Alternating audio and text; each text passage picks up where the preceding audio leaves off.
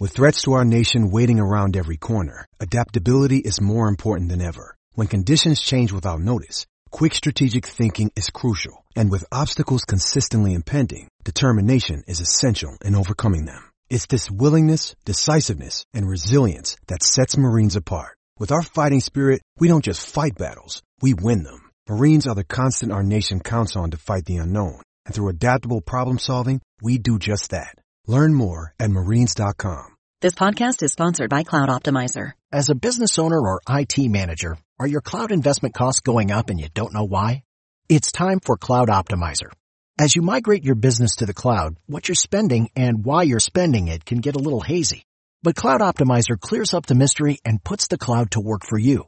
Cloud Optimizer starts by analyzing usage patterns, right-sizing resources, leveraging discounts you may not be aware of, implementing automation, and much more. And by reducing unnecessary expenses and maximizing performance, Cloud Optimizer guarantees you a savings of five times what you spend for their service. As you utilize cloud-based services more and more, you don't have to lose sight or control of your spend. You can stay agile, streamline your costs, and optimize your performance, plus save significant money with Cloud Optimizer.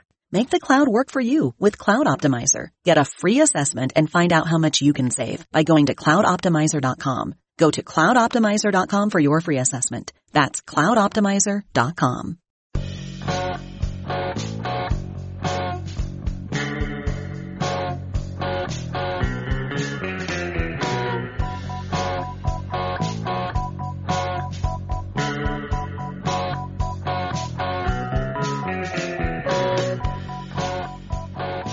Hey everybody, and welcome back to From Complex to Queens, Amazin' Avenue's Minor League Podcast. I am Steve Sypa, and I'm joined this week by Lucas Vlahos, Ken Levin, and Thomas Henderson.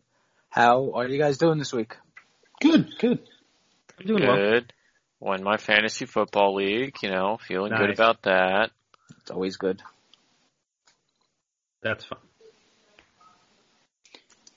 All right, so uh wasn't last week, two weeks ago, I guess, a couple of weeks ago. It was the shortest day of the year, and we did promote, extend, trade with the shortest players in professional sports. And today just so happens to be the 11th anniversary of the Burj Khalifa opening, and that is the tallest building in the world. So this week, we're going to do promote, extend, trade with the tallest athletes in professional sports. Unfortunately, yeah, unfortunately, no one has a nickname as good as Soupy Shapiro.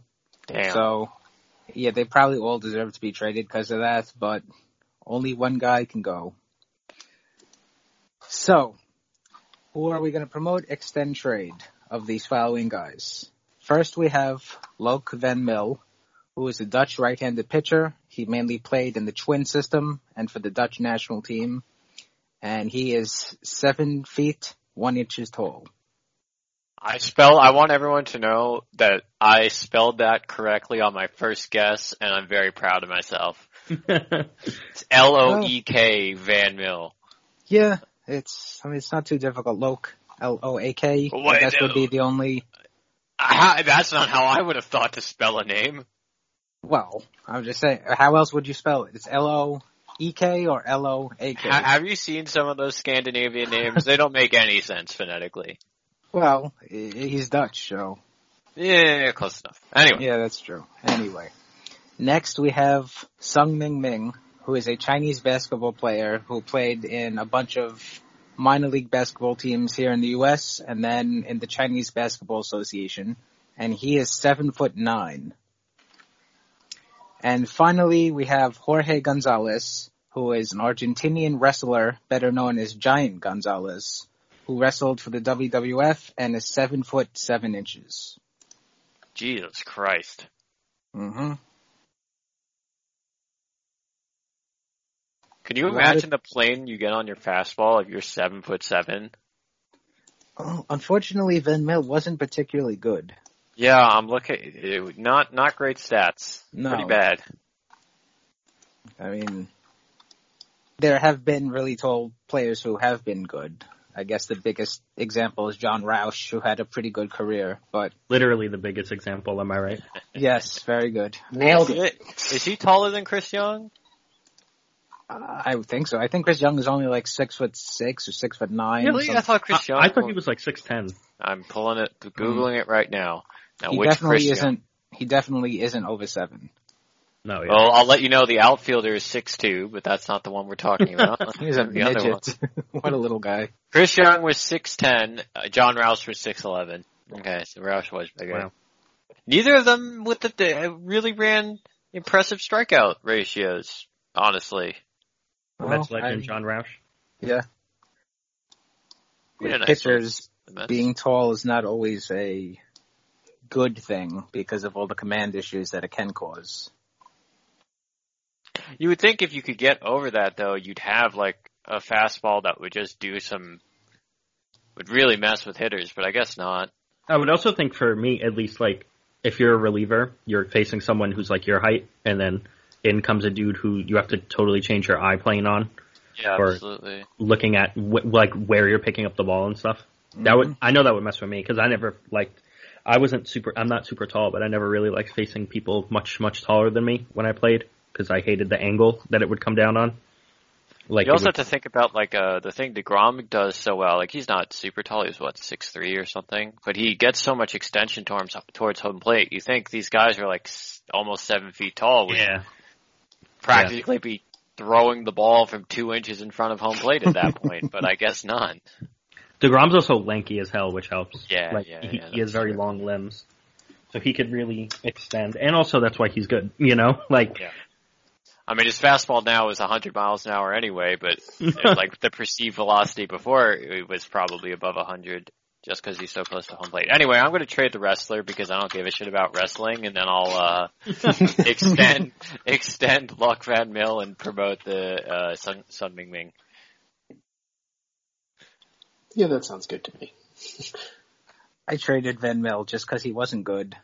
yeah, And and like I was saying, like the height sometimes it's just a liability in baseball. Whereas in wrestling, being a giant dude would be, you know, good. But Giant Gonzalez is really bad, so that's, you know, ironic. So let me ask you this: What makes a bad wrestler, Steve? Can you explain that to us plebeians? I don't know, it's a very uh, opinion thing. it's also something that I don't know. At least for me, when you see it, when you see someone who's bad, you're like, oh, that person is bad at wrestling. Like, Like- like bad at the acting portion of it because none of them can act. It's like believability and moves that they're doing and receiving too. Like if they Yeah. can't sell, it's also bad. But like, you like when you watch a really good wrestler, you'll be like, oh, I could see that being real. And then when you watch a really bad one, you're like, oh, that's a terrible punch. What is like, this? yeah, like it's just it's so weird. There's there's a lot of opinion involved. I mean, there's different styles of wrestling. What That's some true. person might think constitutes a good wrestler is not what I might think, and so on and so forth. But John Gonzalez was objectively a terrible wrestler. he was He just a big boy.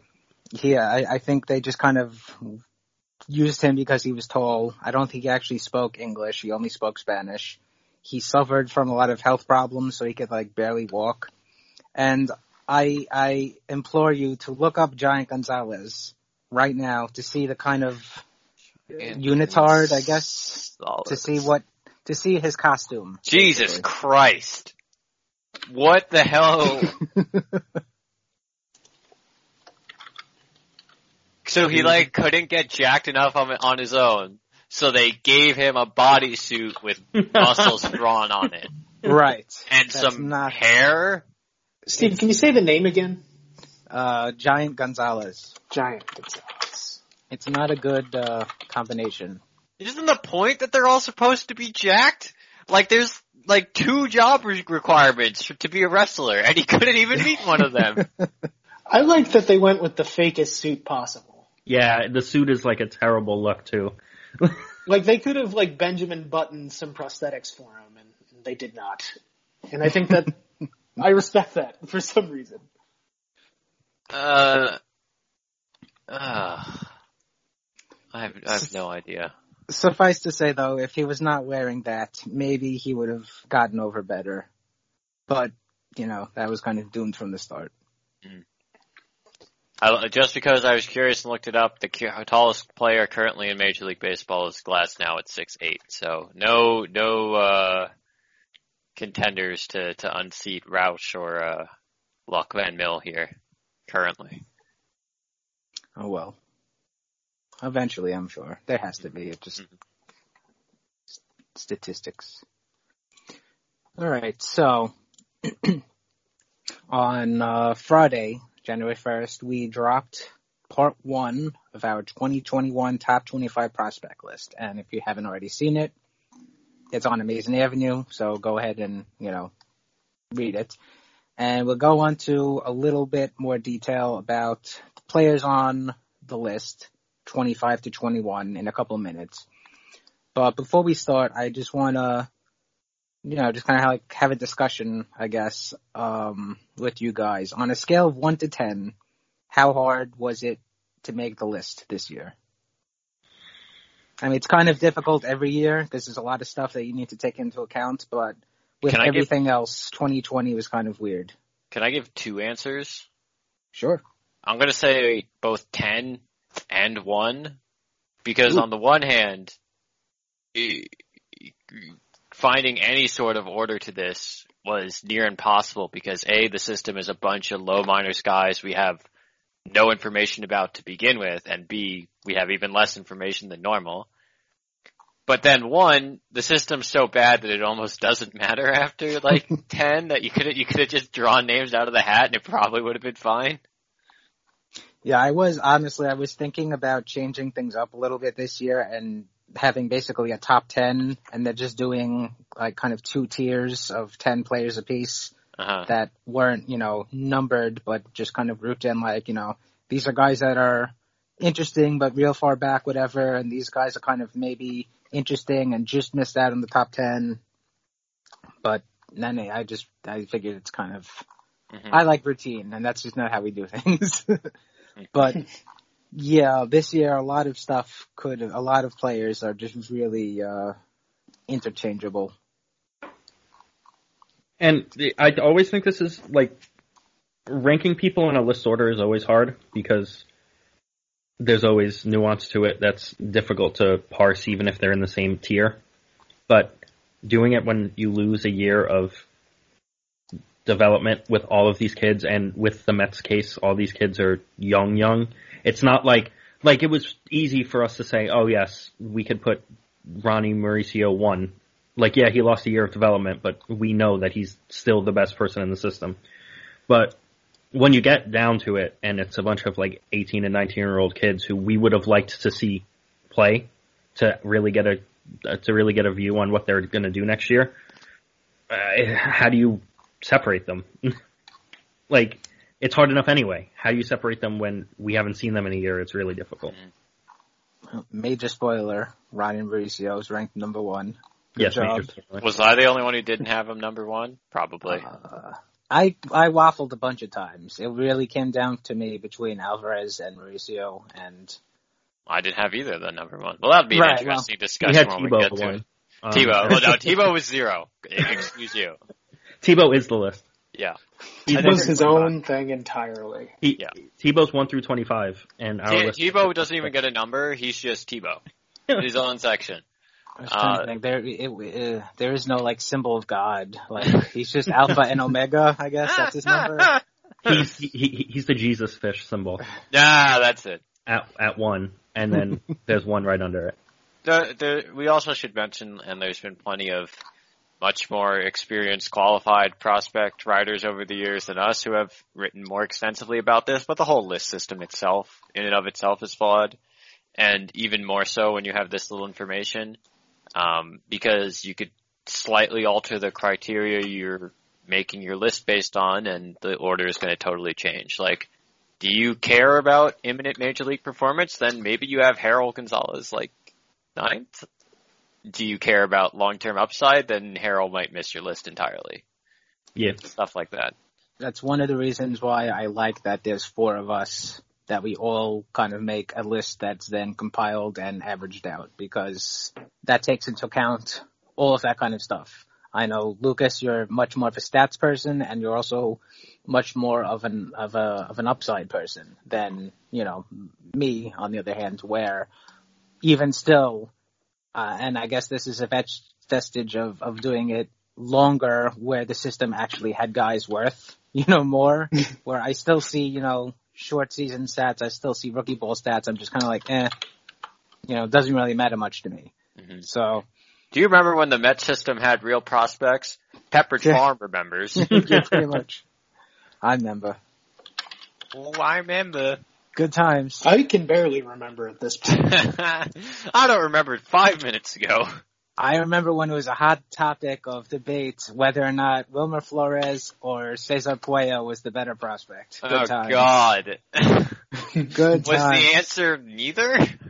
Uh, I think that I think that Wilmer came up on top in our. I want to say this is probably 2014 or 2013, maybe. I know that I flip flopped him and I had Puello higher because he's an outfielder and Wilmer was kind of whatever he was at the time. I guess a quote unquote shortstop, but but Wilmer's yeah, like a solid player. Wilmer so. Flores made yeah. a World Series quality shortstop. Offensively, Wilmer Flores has seven career WAR, which is actually more than I thought he would have huh. when I pulled up this sheet. That's that's like one and a half a year, basically. Yeah, yeah. not bad. But yeah, it was getting back to it though. It was a lot more difficult than just saying like, oh, okay, Andres Gimenez and David Peterson graduated. Let's just slide everybody up a notch and replace, you know, 24 and 25.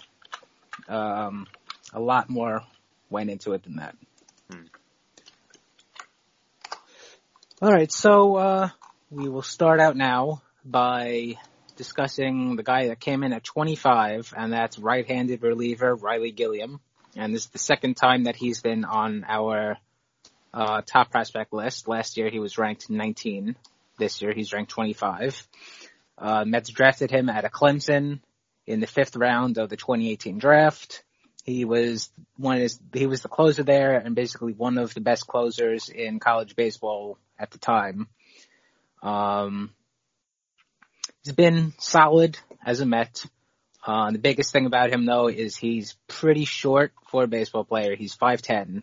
So, um, really know. not fitting it. He, we should have talked about him last week. Yeah. Yep. Um, but he's 5'10", so kind of on the small side.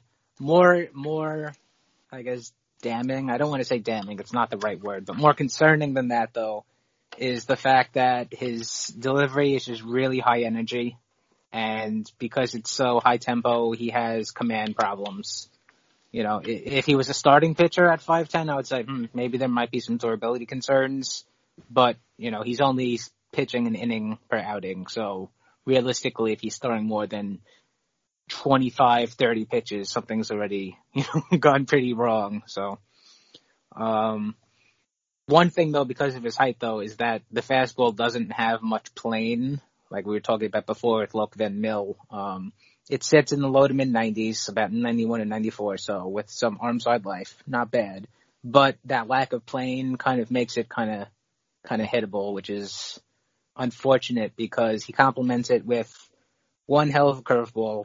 I'm sure we've talked about this many, many times before, but it is just a, a beauty of a pitch. It's a high 70s, 12-6 curve uh, gets lots of swings and misses. You know, he'll he'll throw it a lot. Um, very effective, but overall, just kind of he's a, a one-two, uh, two-pitch guy. You know, fastball curve, short guy, command issues.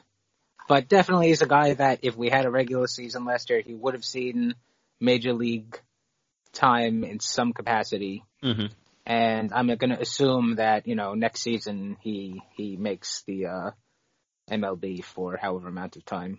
I agree. I don't know if he's going to be a good pitcher in the majors, but I think he will have major league appearances in his career. Like, I think like he's his stuff is going to be good enough. Like he was bad the la- I, I'm pulling up his stats right now, but I remember off the top of my head he was not good at the higher levels. But um, he had nine innings in AAA. Yeah, strikeouts were still there, but he also walked a dude every inning, so yeah. not great. And that's nine innings, but yeah, you don't want that. But like, he's going to be one of those dudes who, at the very least, is going to be a shuttle type guy who gets called up and then gets waived after like a week, and that's that's fine at 25 in your system. Like you probably want that to be off your top 25, but like right now, this is what we're at. So Useful to have, not Yep. particularly exciting.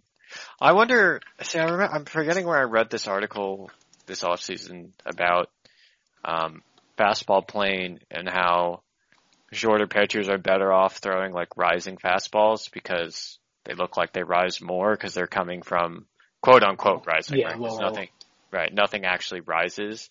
So I don't. I don't know the details on like his spin efficiency or his spin rate, whether he gets good backspin, whether his fastball has uh, uh, uh, rise to it. Um, but that I wonder if that's an adjustment that the Mets could look to make, or if it's something he can incorporate on his own. Um, and it would go well with the slider too, like high fastball, low, low, uh, not slider, curveball, uh, high fastball, low curveball works pretty well. So there's Yeah, there's stuff to play with here. That's basically what Chris Flexen did in Korea to reinvent himself is high fastball, low curve. Pretty good combo. Yeah. Yeah. I mean, I love a good curveball, so I'd love to, I'd like to see Gilliam stick. Look, if we had to sit through, um, Paul Sewald, if Yes. we had to sit through, come on, come on, come on, come on, 147 innings of Paul Sewald over the last four years, I would Ooh, like to what? get a similar number of innings from Gilliam how many? how many innings? 147 in the third. Oh, oh boy, I did not know it was that many. Yeah, it didn't seem that many. Yeah. That's uh, so, Hey, we like Paul 2019 is so freaking weird. He struck out more than 10 per nine and didn't walk anybody. It was like not bad, but still felt bad. Anyway, give me more Ryley Gilliam. I'm, I'm intrigued. So my thing on Gilliam is um, he's either going to have to really spot. It's debatable whether he has enough fastball, um, you know, to to be have a meaningful career, uh, and it's also debatable if he's going to command the curveball well enough to to get big league hitters out. But you know, there's a good chance he he just comes up and is a shuttle guy for a while, and that's pretty great. Was was he at the alternative site last year or no? Probably. Mm, I would The assume fact- so. The fact that he didn't come up is like mildly concerning to me, right? You would think if he was actually showing decently in a season where they needed so many freaking arms, they would have given him a shot. But I don't want to read too much into into that. Into anything the the Yeah. Wilpon Mets. In, in Yeah. the, Did the or did not 2020 do. Wilpon Mets, yes. I mean, that's big senioritis, Wilpon Mets too. Like, like, like they were totally checked out. I, fe- I feel so. Yeah. I wouldn't be surprised if he, even if he was balling, that they were just like, ah, whatever. we don't care. yeah, we got to submit some paperwork. Uh, that's just too much work. Just throw Jacob Rhame out there again. at least he wasn't traded for like Todd Frazier, so we have that. Uh, right, right. All right, next up, coming in at number 24 is right-handed pitcher Jordany Ventura, and this is the first time that he's been ranked. And the Mets acquired him during the uh, 2018 or 2019 international signing period. They didn't sign him on the first day, July 2nd, but basically a couple of weeks later for just $20,000. He was, um, you know, got a brief cup of coffee in the DSL that year and um, started the 2019 season in the DSL, but he got promoted to the GSL pretty quickly. Uh, excuse me, the GCL pretty quickly. And he spent most of the summer with the GCL Mets. And then at the end of August, he was promoted to the Kingsport Mets in order to bolster their rotation. And he was solid in that uh, cup of coffee. So Ventura, he is lanky kid, six foot tall, 160 pounds, and you know he's still pretty young, so he's probably still going to be growing. Also, worth noting is that this data is you know a little old because we don't know what you know he's been up to in the past year. So he could have put on five inches and 40 pounds for all we know, which would obviously change things very very much. But fastball sits in the low 90s. Um, and then he complements it with a curveball and developing changeup. And it's basically the stereotypical young starter starting kit. I mean, the age, uh, the impressive number of strikeouts given his age in those leagues. And this is the kind of guy where we really get screwed by 2020 because who the hell knows what happened in the last 15 months. Oh. Yeah, so interesting dude to be aware of. Yeah, he's he, he's big time. Circle the name just in case type type guy. I don't think he's not like a super projectable dude either, so I wouldn't get excited about him like growing three inches and adding five miles an hour to the fastball or something like that. But again, that's another thing that could just happen randomly sometimes. So Mm-hmm. This is this is like Gilliam. This isn't a name you want in your top twenty-five. Not that Ventura is a bad piece to have around, but he'd hopefully get pushed off the list. It's not a good farm, I would say yet. He's not a good guy to have here yet. right? Right. At, Because at this point, yeah, because he he should be a dude that is in people's names to remember for 2021 type Mhm. list. There should And- be and- like multiple of this guy. Yeah. Yeah. and then when one of them pops, that's when they make the list, and you're like, oh, a remember? couple. I'm, I'm like I'd say the, the the bottom of their farm is pretty good in terms of the international guys. It's just that Yeah, yeah. that's it. Yeah. and that's also hard to discuss anyway. And Yeah. it's even harder to discuss now when we're going to go through these names. We're going to be like, yeah, he was good two years ago. For Yeah, 10 basically like this whole this whole episode is basically just giant shrug emoji. Like, Mm. Yeah, like we don't know yet. would have been nice to have a minor league season. Indeed. Yep. So I just looked up the just for shits and giggles to see if there's any like news from him out of Instructs or something. Uh, whether whether there was a, a- latest tweets about Jordany Ventura. Here's the latest tweet about Jordany Ventura. A proposed trade for Nolan Arenado with J.D. Davis, Robinson Cano, Mark Vientos, Thomas Szapucki, and Jordany Ventura for Nolan Arenado. Who can I ask? Who do I want to know? Who did Some- this? Mix and I don't- match trades. unbiased unbiased picks some random account with not that many followers More, more, I'm more interested in knowing how they even know who Jordany uh, Ventura is. uh, he was I 18th on fangraphs list i think i don't know I don't know. Well, oh here's someone proposing a trade for josh hader too dom smith mark vientos and jordany ventura for josh josh hader okay, yeah, sure. I The don't, Mets' yeah. biggest trade chip. I, I don't think i'd do that anyway Anyway, yeah. Oh yeah, Hader is the kind of dumbass guy. That's right. I, don't, I wouldn't trade dom for a reliever at this point but And of all the people to be trading for Hader, Dom Smith, like that's come on now. the irony We love it, folks. No, we don't. Mhm. Coming in next at 23 on our 2021 top 25 prospect list is catcher Andy Rodriguez. And this is the first time that he was uh, ranked by us. Mets acquired him on the first day of the 2018-2019 international signing period. And he didn't really get a lot of money. He only got $10,000, which as we've discussed in the past, there is not a direct correlation between success and signing bonus when it comes to international free agent kids. But usually the ones that are more hyped and seem to be better at the time obviously get more money. But he was assigned to the DSL. Um, he had a solid season there in 2018. Uh, he started the 2019 season again with the DSL team, but he got promoted to the GCL and he spent the rest of the 2019 season there on the complex. Uh, he lost basically a, a month of the season due to a hamstring strain, but he had a pretty solid season all around. Um, he hit 294, 411, 510, which, uh, you know, definitely what you want to see from a 19 year old catcher.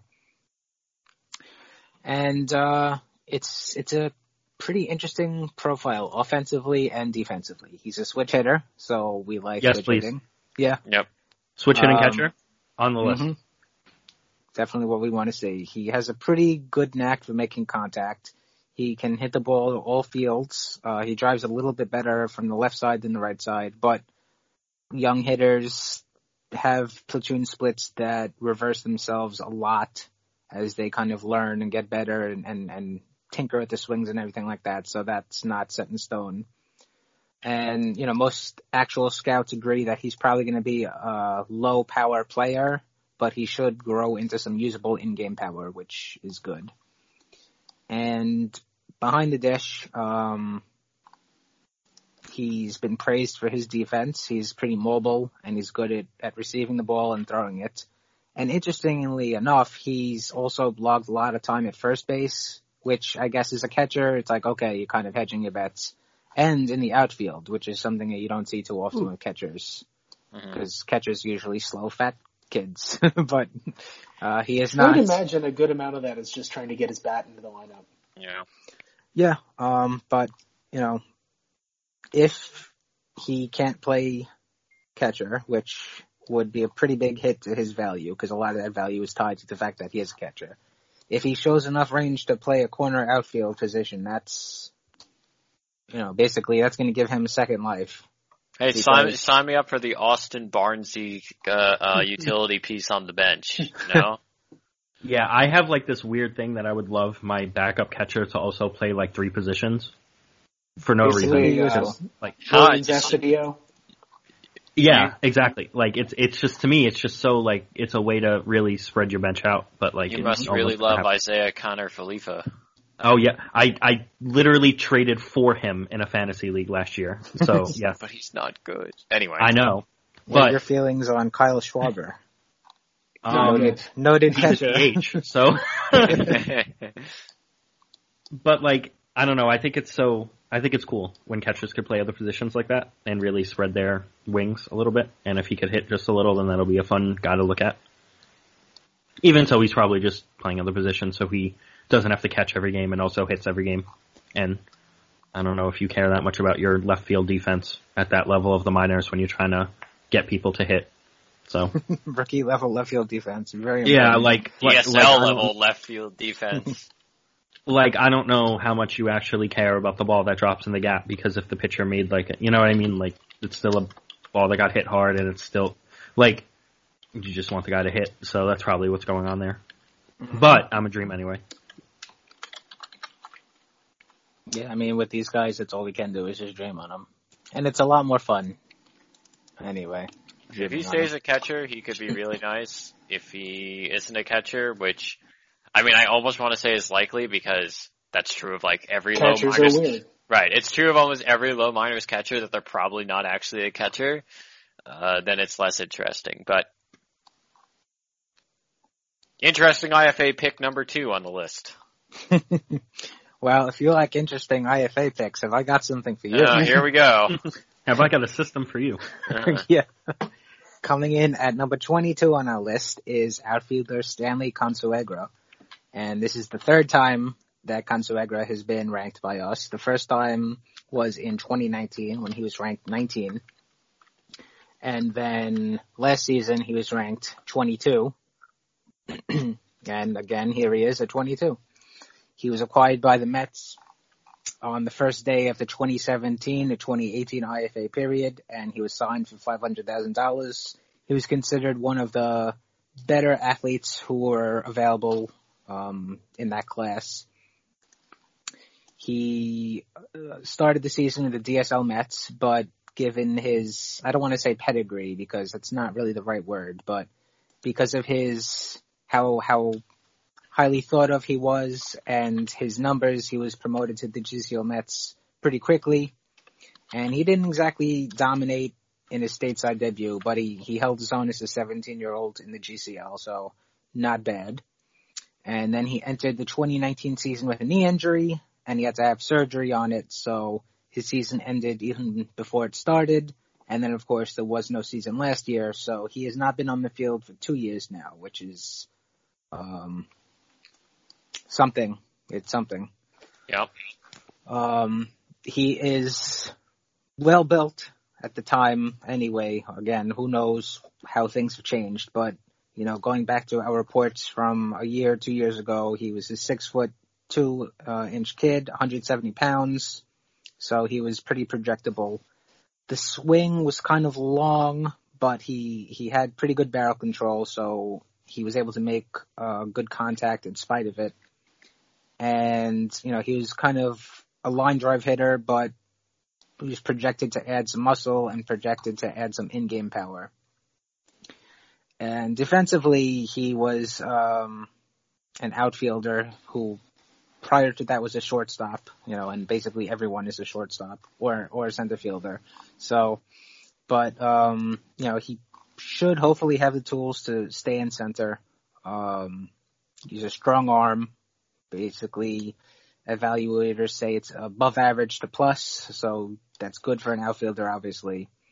And then he has um, average speed and quick reaction times, so he can cover a decent amount of ground once he starts going.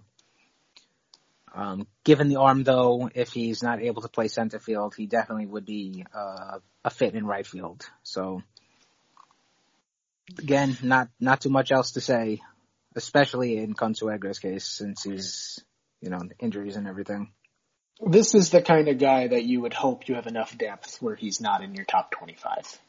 Yeah. The guy who was intriguing for a time and is now currently, you know, two years having not seen the field. I think there's a longer discussion we can have, and maybe it waits till we're further up the list and we've gone through all of them. But the Mets have quite a few of these outfielders in this kind of. Yeah, Adrian Hernandez is in the same boat. Freddie Valdez, Alexander Ramirez. Uh, if you want to throw the stateside guys in there, like Isaiah Greene and even Blaine McIntosh, and like I don't know how you pick them apart really at this point. Um, aside from just kind of I don't even know. Just guessing. That's pretty much kind of all there is to it. Yeah. And if you want to, my if you want to analyze things with an extremely fine tooth comb, you can differentiate these guys. You could even, you know, you could tier them. But at the end of the day, even those slight, minute separations, when you zoom back out, is just so minor that it doesn't really make much of a difference for me personally, I think that the biggest thing that differentiates these guys is, and I, I don't, I don't mean to sound not racist. I don't know what the word would be, but you know, just that, that these guys ha- are from the Dominican Republic, whereas a guy like McIntosh or Isaiah Greene, especially Pete Crow-Armstrong, he's kind of in a separate boat because of his very advanced pedigree and everything. But they have more formal baseball education They've played in more formal leagues, on more formal teams, things like that. Whereas, you know, the Dominican players, it's kind of more just practice constantly 24-7. And I think we, that, yeah, just that the, the organized experience weighs more heavily to me. We also just have a ton of more information on them, right? Like we have that access too, yeah. to a lot more scouting information about McIntosh Greene, or especially Crow-Armstrong than than any of the DSL guys. I think P, PCA also definitely is in his in his own group way above most of these guys, but I don't know how you differentiate the rest of them, honestly. Yeah, I mean, uh, on the macro level, it is very, yeah, they're all just in the same boat, basically, big lump. Right. The, the answer is like you call your friend who is at Mets Instructs and ask what he thinks, but I don't, I don't, I lost his number, so Man, I hope that there's a spring training in the season next year. Fingers crossed. Yeah. Oh god. All right. Well, coming in now at 21, the last player that we're going to discuss today is outfielder Adrian Hernandez. And this is also the third time that we've ranked him. First time was in 2019 when he came in at 18. And then 2020 when he came in at 20, and now it's 2021, and here he is at 21. So, um, like Consuegra, he was acquired on the first day of the 2017 to 2018 international uh, free agent signing period.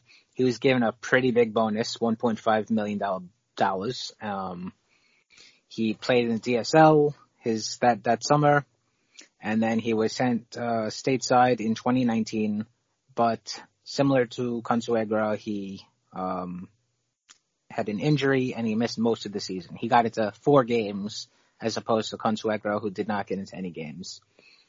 Um, when we last checked, Hernandez was Kirby Puckettish. He's five foot nine, 210 pounds. So he's a dude that, uh, if there's a fight, you definitely want him on your side. He's going to mess guys up.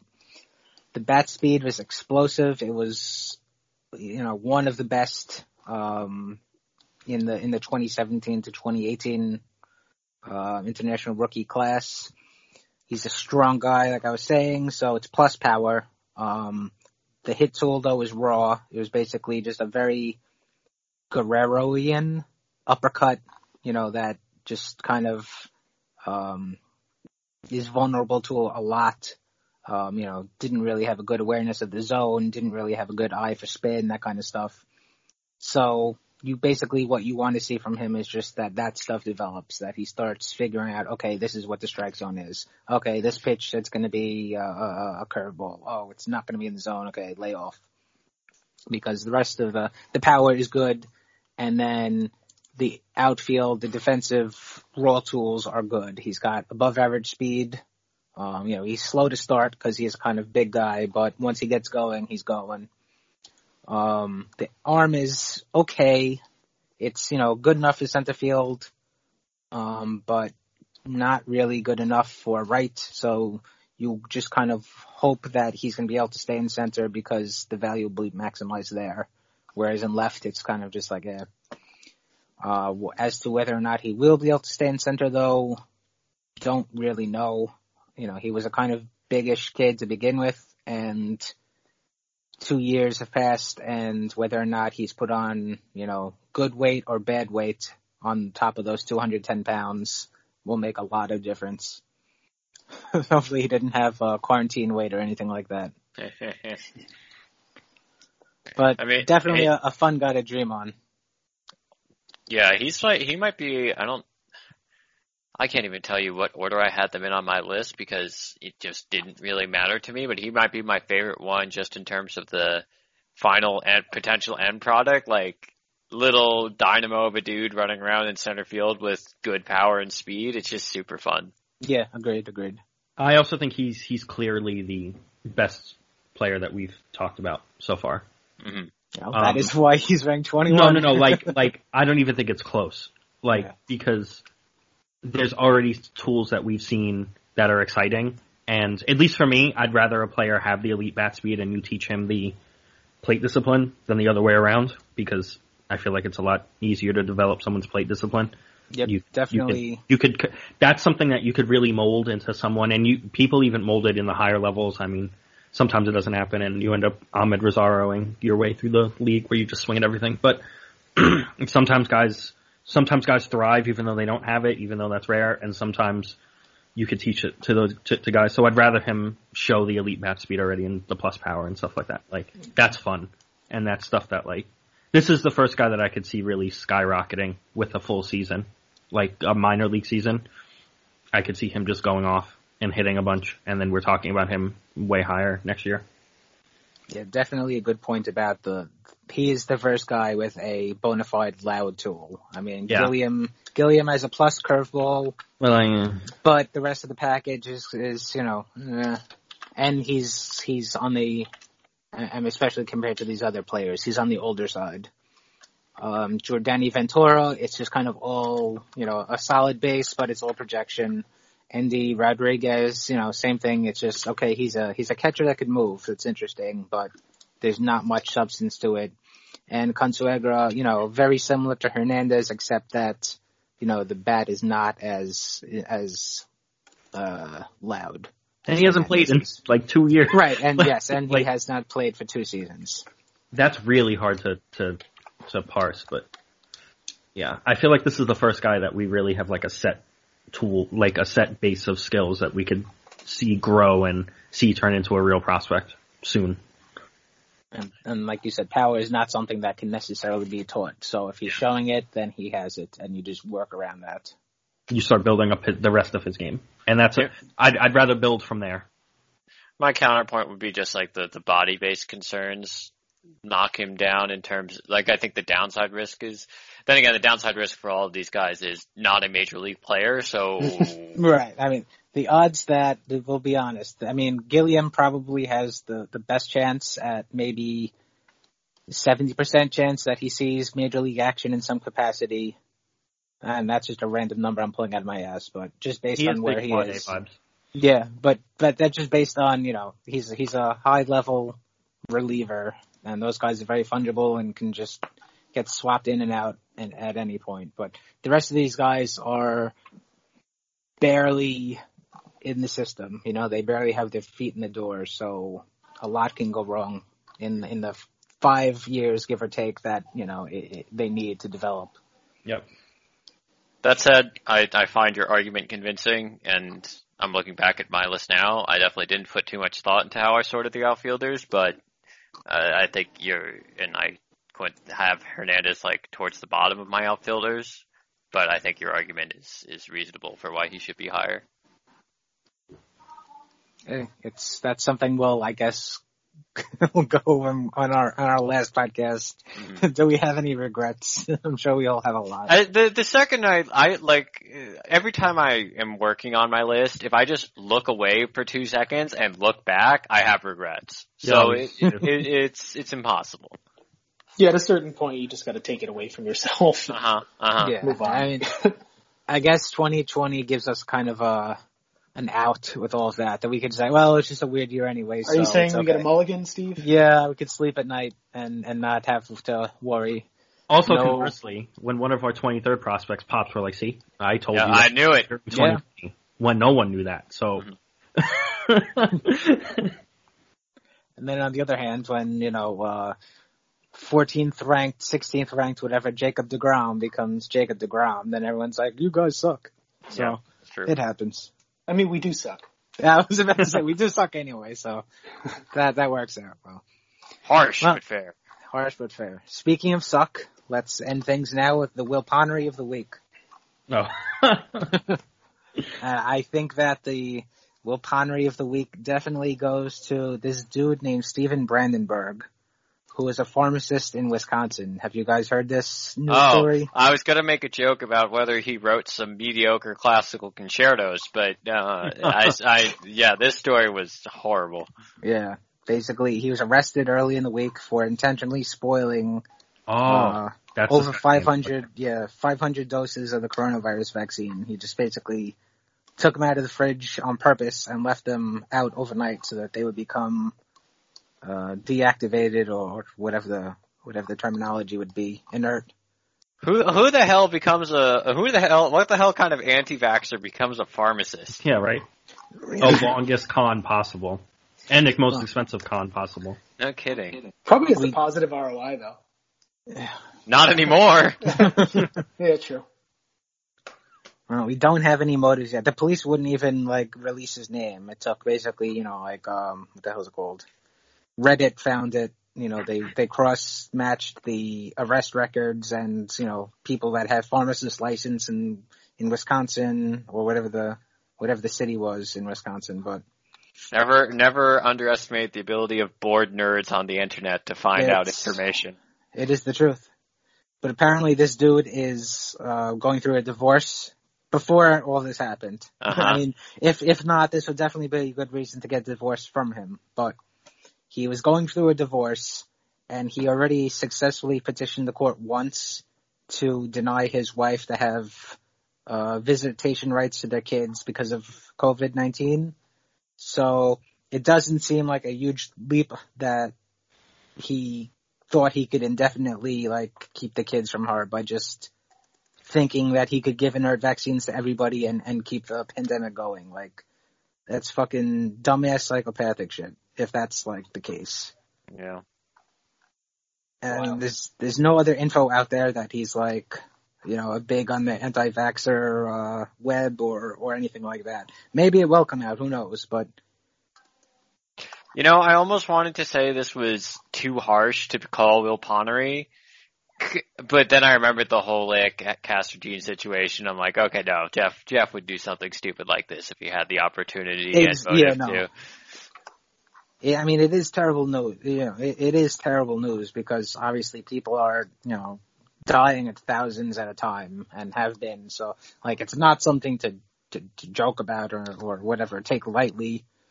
But yeah, like his, if that is his actual motive to either a because he's an anti-vaxxer, which is dumb in and of itself because That's it's just, just a level of narcissism that's right. wild. Yeah, and that that would be a level of narcissism that Jeff Wilpon would have, thinking that Yes. he could he could single-handedly affect everything by you know his dumbass actions. His genius actions, because it's his Oh. internal monologue, His right? big Right. brained. Big brain, Excuse me. galaxy brain actions from Jeff Wilpon. Freaking Jeff Wilpon. Everyone get your vaccinations. I got mine a couple, like last week, because, Oh, nice. yeah. I, well, I mean, I'm, I'm at the hospital constantly, so. No, yeah, yeah, that makes sense. All right. Well, if anybody has any questions, comments, or whatever, you could send us an email at our email address from complexqueens at gmail.com. You can follow us on Twitter and shoot us questions there. I'm at Steve Sypa. Lucas is at elvlajos343. Ken is at Ken1191. and Thomas is at Sad Met Season SZN. Subscribe to the podcast wherever you get your podcast from, rate and review it, and of course, thank you for listening. And we will be back next week to further dissect the 2021 Mets top prospect list. And until then, love the Mets, love the Mets.